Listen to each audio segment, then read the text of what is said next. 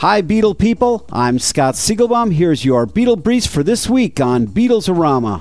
All Together Now, a full length documentary about the making of the Beatles' incredible Cirque du Soleil show Love, snagged a Grammy Award for Best Long Form Music Video last Sunday.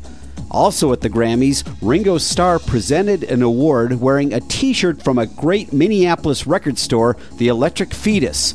I throw this in because the Electric Fetus is my favorite record store in the world and the place where I bought my first Beatles CD, a Japanese import of Abbey Road, years before it was ever available in America. Thanks, Ringo.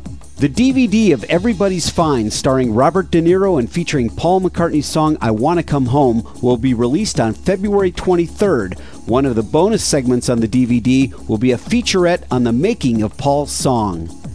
The cable channel TCM has listed the 15 most influential movie soundtracks in history. Included on the list, the Beatles' landmark film A Hard Day's Night.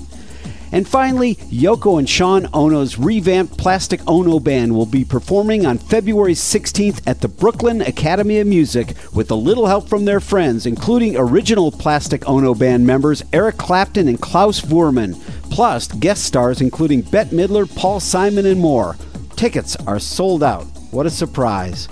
Check out rare Beatles signed artwork as well as famous Beatle photographs and animation at www.rockartshow.com.